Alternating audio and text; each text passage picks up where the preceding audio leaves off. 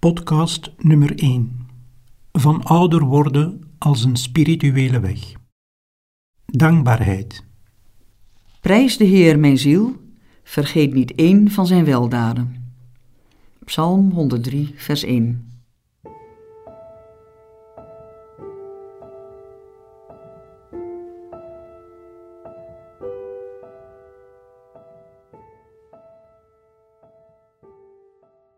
Dankbaarheid is een positieve levensinstelling. Het is een manier om zo naar het leven te kijken dat het goede tot zijn recht komt en niet vergeten wordt. En omdat God de oorsprong is van al het goede, is dankbaarheid ook een snelle en aangename weg naar God. Het gevolg is dat dankbaarheid ook de geestelijke gezondheid bevordert met dankbare mensen hebben we graag te doen. En zo is de dankbaarheid ook een remedie tegen isolement. Paulus schrijft: Dank God onder alle omstandigheden. 1 Thessalonicense, hoofdstuk 5, vers 18. Een andere vertaling luidt: Dankt God voor alles. Maar dat is toch wel te veel verlangd. Dat brengt wellicht de vraag mee: hoe staat het tegenwoordig met de dankbaarheid in mijn leven?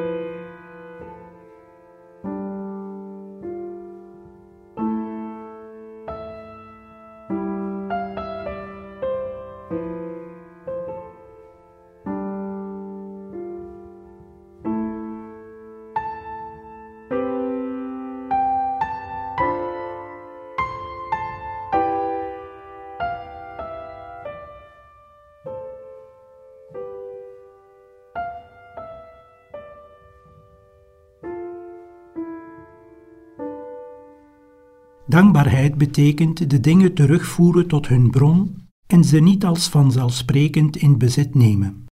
Ondankbare mensen verstikken zoveel goeds en maken daardoor het leven nogal ongenietbaar. Jezus was een dankbare mens. Hij dankte voor de grote en de kleine dingen van het leven, voor een beker water van de Samaritaanse vrouw, en ook voor de vriendschap met Martha Maria en Lazarus. Hij sprak een dankgebed voor iedere maaltijd, maar ook voor hij Lazarus opwekte uit het graf. Hij dankte zijn vader met de woorden van de psalmen, maar soms ook heel spontaan met eigen woorden. Dat behoedde zijn leven voor oppervlakkigheid en deed hem leven in innige vereniging met zijn vader, die alles voor hem betekende. Daar hoort een vraag bij en wel, hoe vaak doe ik dat? Danken met een vertrouwd gebed of met eigen woorden.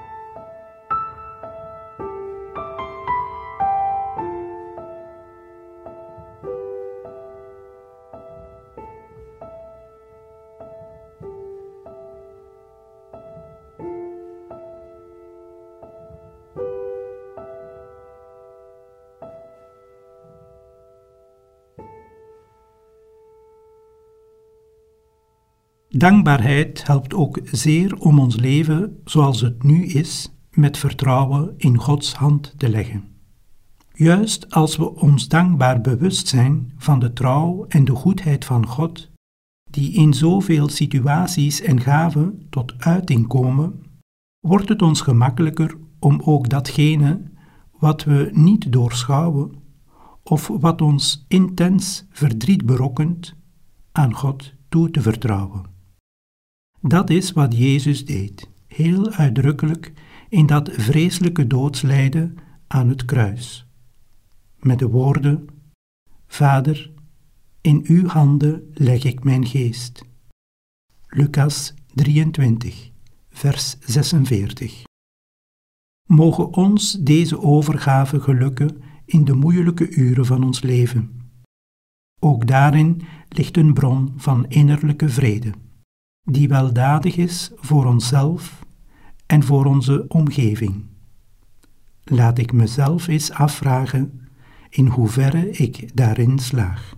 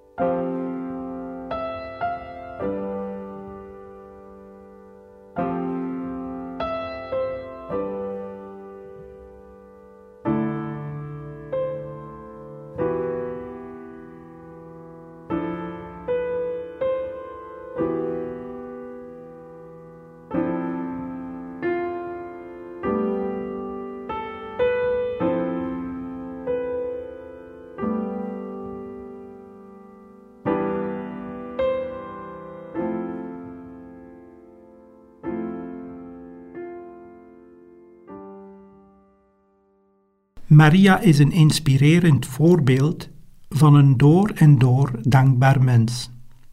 Vooral natuurlijk in haar grote danklied dat zij bij het bezoek aan haar nicht Elisabeth zong.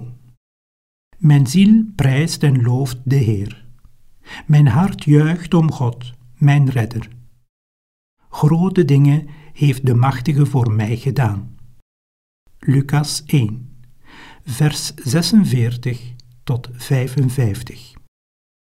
Maar heel haar leven was doortrokken van die dankbaarheid. Ook daar waar zij Jezus niet kon begrijpen, of waar zij schijnbaar door hem werd teruggewezen, zoals bijvoorbeeld op de bruiloft van Cana. Ze kon toen rustig tot de dienaren zeggen: Doe maar wat hij jullie zegt, wat het ook is. Johannes 2 vijfde vers. Dat zegt ze ook tegen ons en helpt ons zo tot overgave en dankbaarheid. Mogen wij, mede dankzij Maria, meer en meer in deze houding van overgave en dankbaarheid groeien.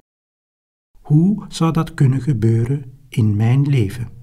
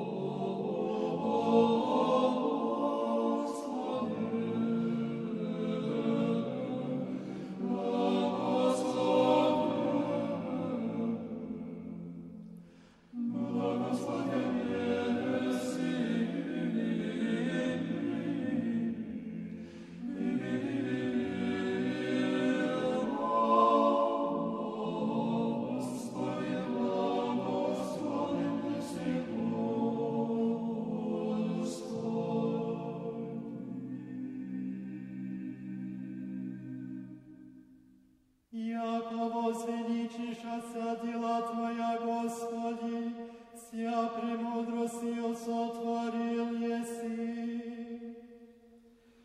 Яко возвеличишася дела Твоя, Господи, вся премудростью